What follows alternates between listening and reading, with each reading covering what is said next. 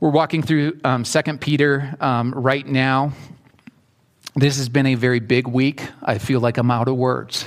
Um, but, uh, but I feel like that I do have some words to share this morning from uh, the Word of God. Uh, Kyle started this last week, and uh, Second Peter is interesting. It's this. It's a very personal letter um, from Peter to the church, but it's not a comfortable letter.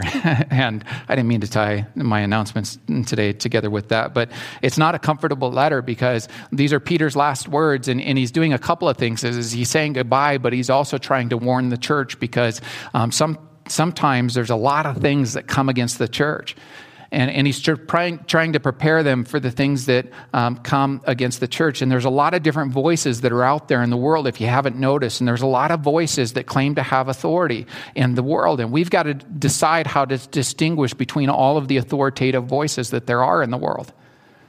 And. Um, and so, a number of years ago, I, I, was walking with a group of high school students um, through the Bible, and we did uh, we did the contents of the maps, the beginning to the end, um, in a Sunday school class. And and during one of those classes one morning, uh, one of the kids, I asked, actually asked them, "Is is hey, what's so important about all this to you?" And they kind of asked it back to me after we kind of kicked that around for a little while.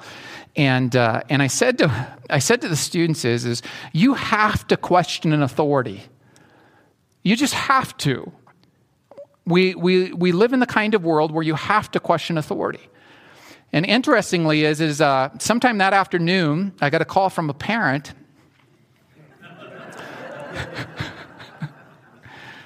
and, uh, and Fred said, I, I hear that you told my son that he has to question authority.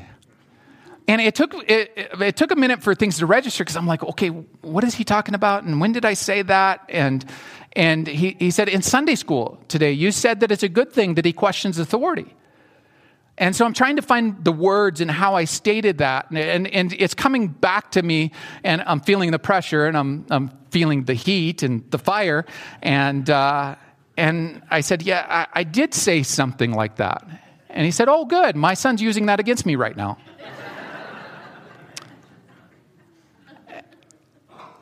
And I said, um, Fred, let, let me explain. He said, That would be a good idea.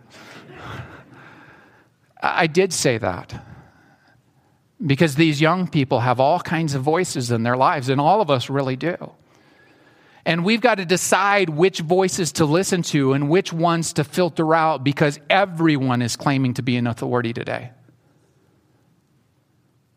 And, and that's part of what makes life so confusing. And so for, for you young people, and, but also for us older people is, is uh, we are receiving information like we have never received it in history before. Now, in all of history, there, there's been authoritative voices, but now you can, you can pull up Google News and you can, you can see hundreds of articles going down the page. Eh, there's, there's this, this never ending access to authoritative voices that are claiming to know, which is actually bringing a lot of confusion because everyone claims that they have the right knowledge. And we've got to try to filter that out. And so, and my conversation with Fred is, is just kind of getting back to that is, is I said, yeah, I did tell your son to question authority. But the context was is, is, there's all of these different voices and they've got to decide. And he said, Hey, Brian, I need to go have a chat with my son. Um, could we meet together sometime next week? In fact, would you meet with me and my son? And I'm like, Oh, great. sure. Um, and, and we did meet together later that week and um, and it, it, was a it was a great talk, and we had fun with it, and um, and uh, and that kid, I, I, still have a close relationship with that kid and the father, and uh, and and um, the son was kind of using my words to his advantage a little bit, um, which didn't work out very well for him, but. Uh, but it, it, it is at the same time is, is that there are authorities that we are to listen to And, and as believers, we are people under authority. And it's very dangerous for us not to listen to appropriate authority. And so we have all of those. And if we were to walk through Scripture, and, and, look at those authoritative voices is, is we believe that I, I, would even say is that those authoritative voices are structured and so um, so there, there's children to parents, and and uh, and there's parents to their parents. Is honor thy father and mother, and and there's the authoritative structure of the family, and there's the authoritative structure that's in the community with civil authorities and governing authorities, and all of those are in Scripture. And I was thinking about it this week um, of just because of what's going on is, is, hey, what does it look like for us to be responsible in, in submitting to authority, governing authorities? And, and then what's the greater authority to the governing authorities? And, and all I could think of was this, is, is that when, when the disciples were told to stop speaking the name of Jesus – they said it, it's they said we essentially we will not is because it's it's more important for us to, to listen to the voice of God than to listen to the voice of men. And that's the one time that I can think of when, when believers have a responsibility to, to, to say no to governing authorities. Is when it comes to sharing the gospel, the good news of who Jesus is and what he's done for us and that everything else kind of falls by comparison to that one thing. And then Peter, he's going to talk about some other authorities. And so by the time we get to the end of our passage today, um, we're, we're going to talk about the authority that, that Peter says that we should really focus in on. And so 2 Peter 1 12 through 21. I'll go ahead and read it. So I will always remind you of these things, even though you know them and are firmly established in the truth you now have. I think that it is right to refresh your memory as long as I live in the tent of this body, because I know that I will soon put it aside, as our Lord Jesus Christ has made clear to me. And I will make every effort to see that after my departure, you will always be able to remember these things. We did not follow cleverly invented stories when we told you about the power and the coming of our Lord Jesus Christ, but we were eyewitnesses of his majesty. For he received honor and glory from God the Father when the voice came to him from the majestic glory, saying, This is my Son, whom I love. With him I am well pleased. We ourselves have heard this voice that came from heaven when we were with him on the sacred mountain. And we have the word of the prophets made more certain. And you will do well to pay attention to it, as to a light shining in a dark place until the dawn dawns and the morning star rises in your hearts. Above all, you must understand that no prophecy of Scripture came about by the prophet's own interpretation.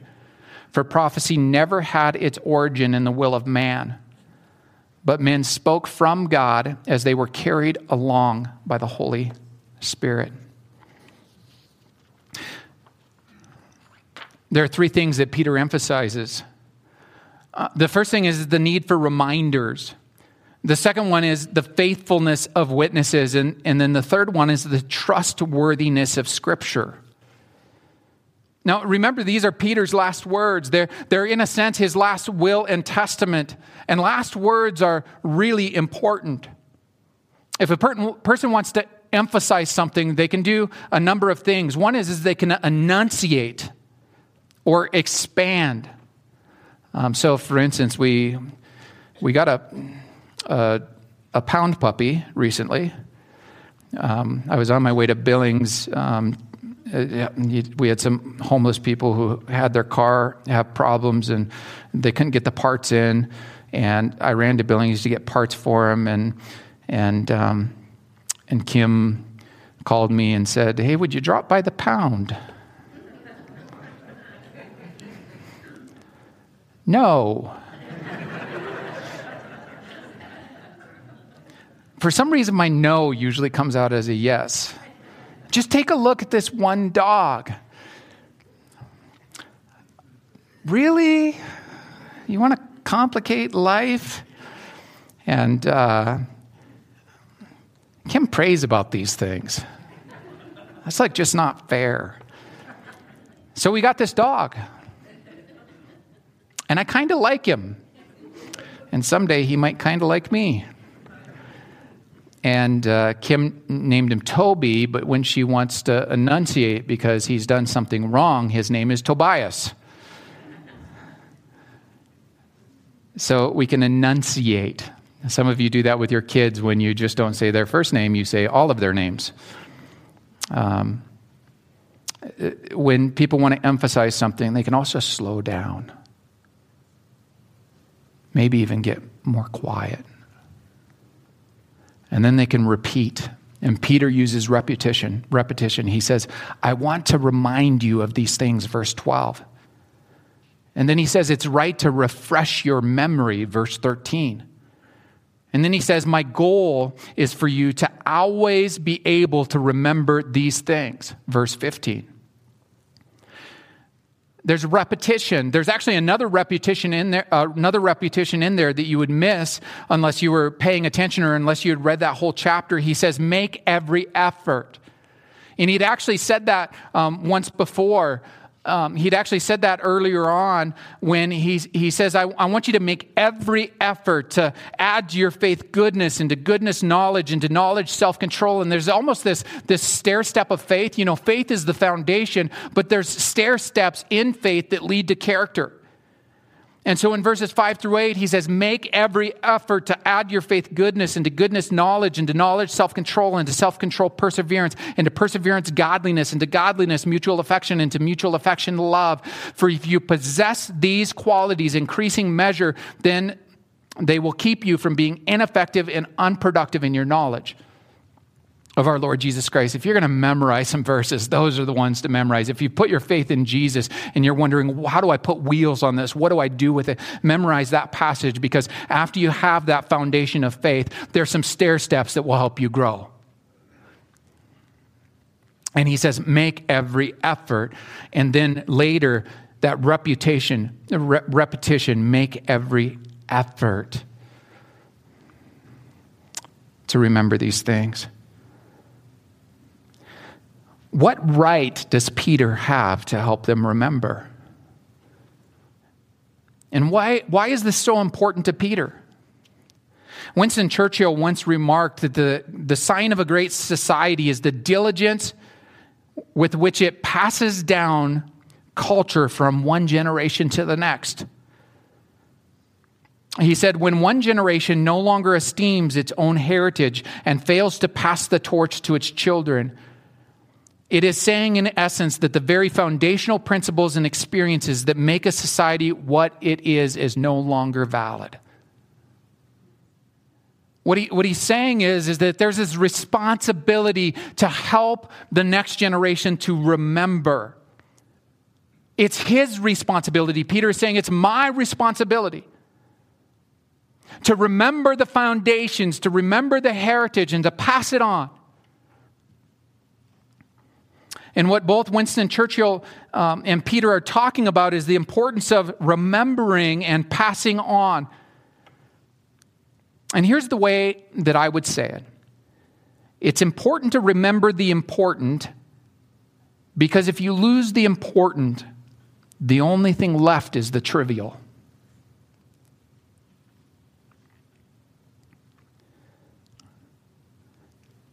So remember. Faithful witnesses help us do that. Remember that Peter is one of the eyewitnesses of the ministry of Jesus. He was there with Jesus. Most of his hearers had never met Jesus. His readers and hearers were just like you and I.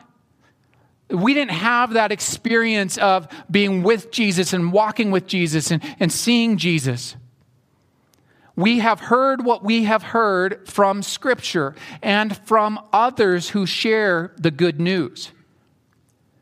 Peter emphasizes his role as one of the faithful witnesses of the life and the work of Jesus. In, in the words of his fellow disciple John, here's what John says in 1 John That which was from the beginning, which we have heard. Now, catch all of the different senses here. Which we have heard, which we have seen with our eyes, which we have looked at, and our hands have touched. This we proclaim concerning the word of life. The life appeared, we have seen it and testify to it, and we proclaim to you eternal life, which was with the Father and has appeared to us. We proclaim to you what we have seen and heard, so that you may have fellowship with us.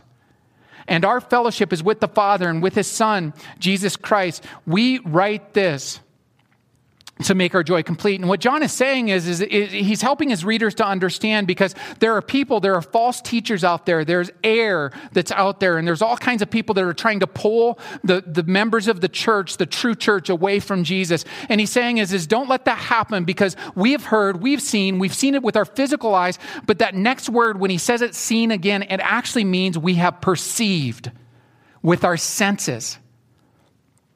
We, we proclaim it to you because we have experienced it and you can trust us because we're eyewitnesses. And we have this fellowship with the Father and with the Son. And we want to invite you into that fellowship and you experience that fellowship when you, when you know that, that what we say is true. And so these are the eyewitnesses. In Acts 1 8, Jesus said to his disciples, but you will receive power when the Holy Spirit comes on you, and you will be my witnesses in Jerusalem and in, Judea and Samaria and to the ends of the earth. And Peter is writing He's writing these words not from Jerusalem, not from Judea, not from Samaria. He's writing these words from the more distant edges of the culture of that day as he's preparing to go to his death. And what did Peter witness? Well, obviously, the answer is Jesus' life and ministry, but also his death and resurrection. And Peter highlights one instance of particular importance. He highlights what we refer to as the transfiguration of Jesus. And so in Mark 9, verses 2 through 7, it says, After six days, Jesus took Peter, James, and John with him and led them up to a high mountain where they were all alone. And there Jesus was transfigured before them. His clothes became dazzling white, whiter than anyone in the world could bleach them. And there appeared before them Elijah and Moses who were talking with Jesus. Can you imagine something like that? And Peter said to Jesus, Rabbi, it's good for us to be here. Let us put up three shelters one for you, one for Moses, and one for Elijah, because he didn't know what to say. So he's just babbling. And they were so frightened. It says, Then a cloud appeared and covered them, and a voice came from the cloud This is my son, whom I love. Listen to him. And it's interesting because after the transfiguration, he, he gives his authority to his disciples. He said, In uh, essentially, I bequeath my authority to you, and you are to go everywhere sharing and baptizing and teaching people to obey everything that I've said. Otherwise, this is, this is, this is the, the Father gives his authority to the Son. You're to listen to him. Jesus gives his authority to these disciples and said, You are to listen to them. And you, you go and you teach and you baptize and teach them to obey everything that I've said. But in this letter, um, Peter refers back to the transfigure of Jesus, the transfiguration of Jesus, and he and James and John, they had witnessed this on the mountain. And Luke gives us more insight about the transfiguration. Luke tells us that Moses and Elijah, these towers of the Old Testament, were speaking to Jesus about Jesus' departure. In Luke 9, 30 and 31, it says, Two men, Moses and Elijah, appeared in glorious splendor, talking with Jesus, and they spoke about his departure which he was about to bring to the fulfillment of Jerusalem. And we miss this because we're reading this in English. But here's the interesting tie to Peter and to this letter when it comes to tying the transfiguration to this letter and his last words. Peter speaks of his own departure. He says, I want to refresh your memory for as long as I live in this tent and he refers to his body as a tent. Now, that is a weird way to refer to the body, unless you're trying to communicate something.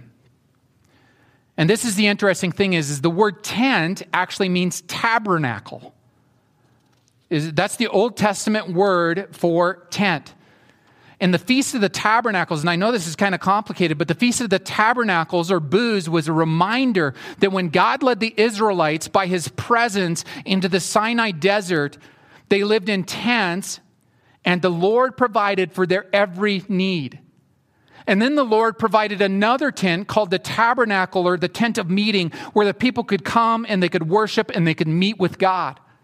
And it was a portable tabernacle, it was a portable place of worship where the people could come before God. And Peter appropriates this exact same word, this word tabernacle, to refer to his body, which is a tent that is temporary, that he's soon to discard. He says, I will put it aside. And then he uses another descriptive word, the word departure, to refer to his death. And this word is only used one other place in the New Testament, and it's used in that passage about the transfiguration. And in Luke chapter 9, when we're talking about the transfiguration of Jesus, which Peter witnesses, we're told that two men, Moses and Elijah, appeared in glorious splendor talking with Jesus, and they spoke about Jesus' departure. The exact word for departure in that passage and in Peter is the word exodus.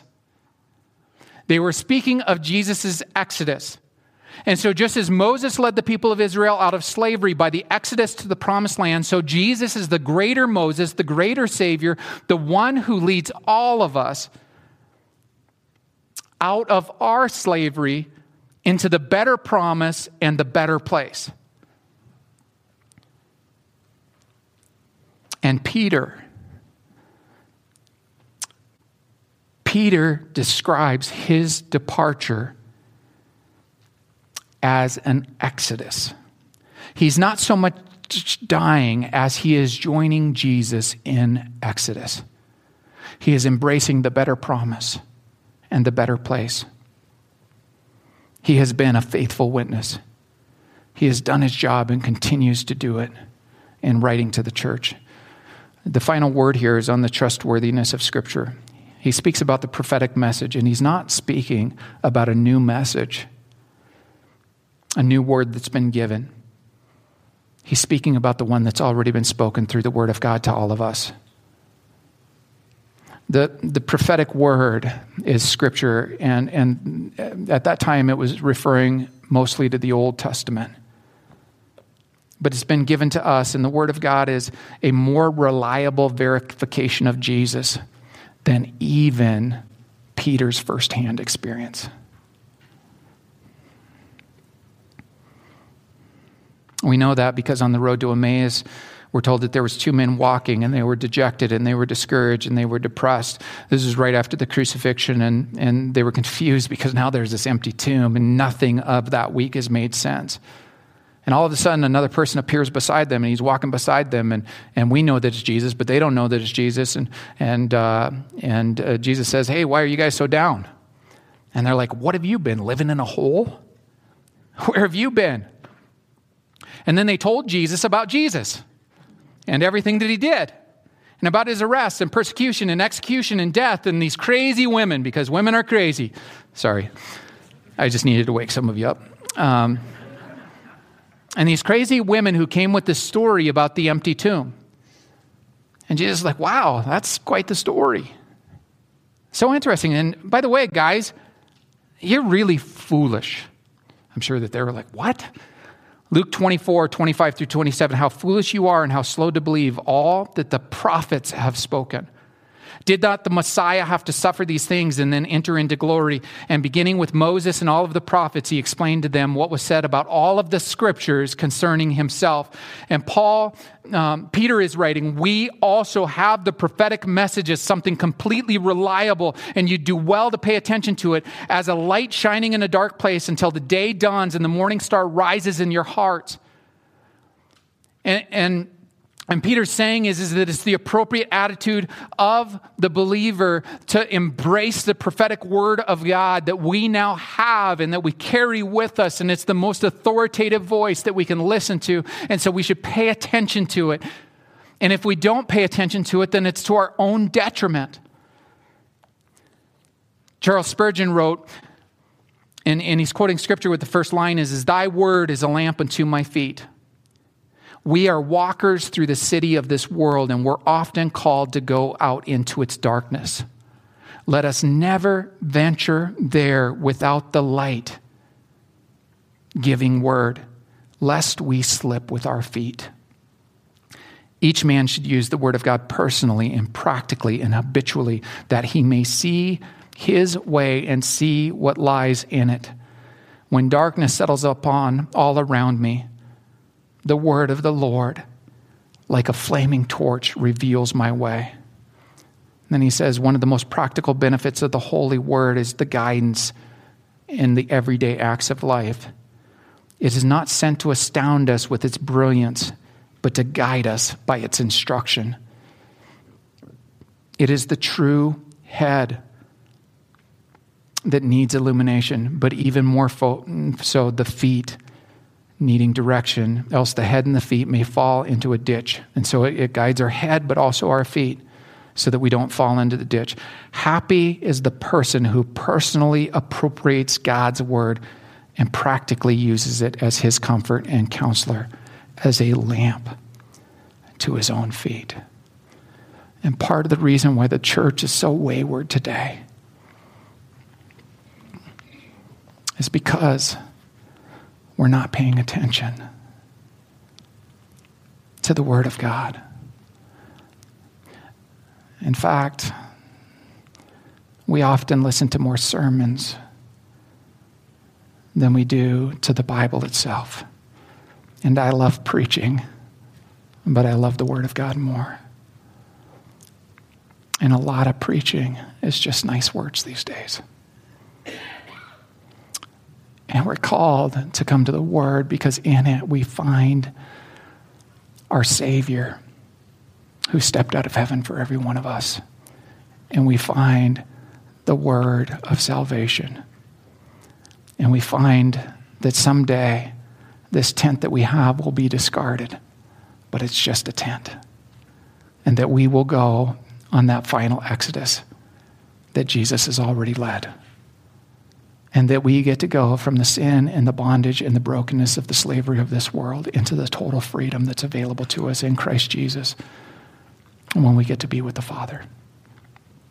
I want to invite the worship team to come. We'll close in worship even though we're over time. Would you stand with me and we'll pray and we'll sing? If you haven't put your faith in Jesus, I want to encourage you to do that even as we're singing. Just say, Jesus, thank you. Thank you for your word.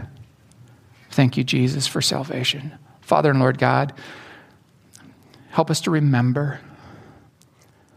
Help us to daily, you know, just lean into the words of the first witnesses. But Lord, help us to love your word, the Bible, and to daily have it be a lamp for our feet, a light for our path. In the name of Jesus, amen. Let's worship.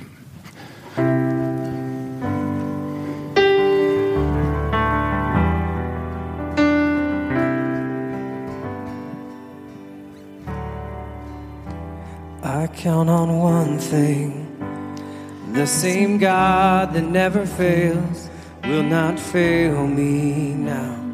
You fail me now in the waiting.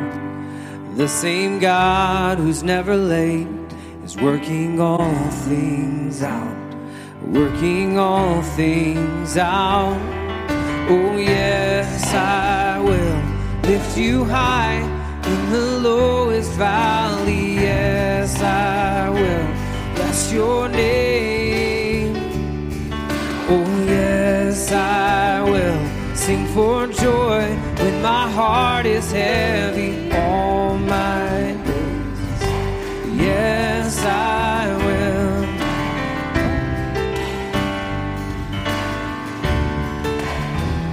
I count on one thing the same God that never fails will not fail me now.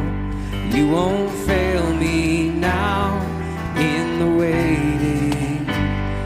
The same God who's never late is working all things out, working all things out. Oh, yes, I will lift you high in the lowest valley. Yes, I will bless your name.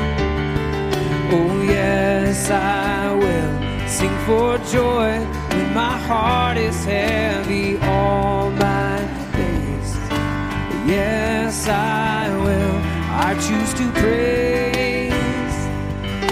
glorify, glorify the name of all names. Nothing can stand against. I choose to praise, glorify, glorify the name of all names. Nothing can stand against. Oh, yes, I will lift you high in the lowest valley. Yes, I will bless your name.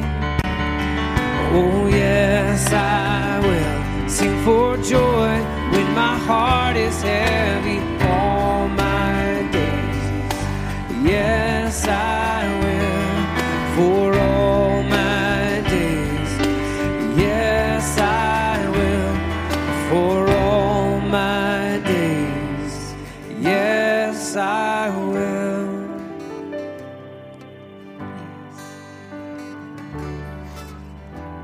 Father and Lord God, it is good to be here. And Lord, we're going out into a crazy world. But Lord, may we take your light, which is a lamp unto our feet, and may we take it into a very broken and a dark world. And we pray these things in the name of Jesus. Amen.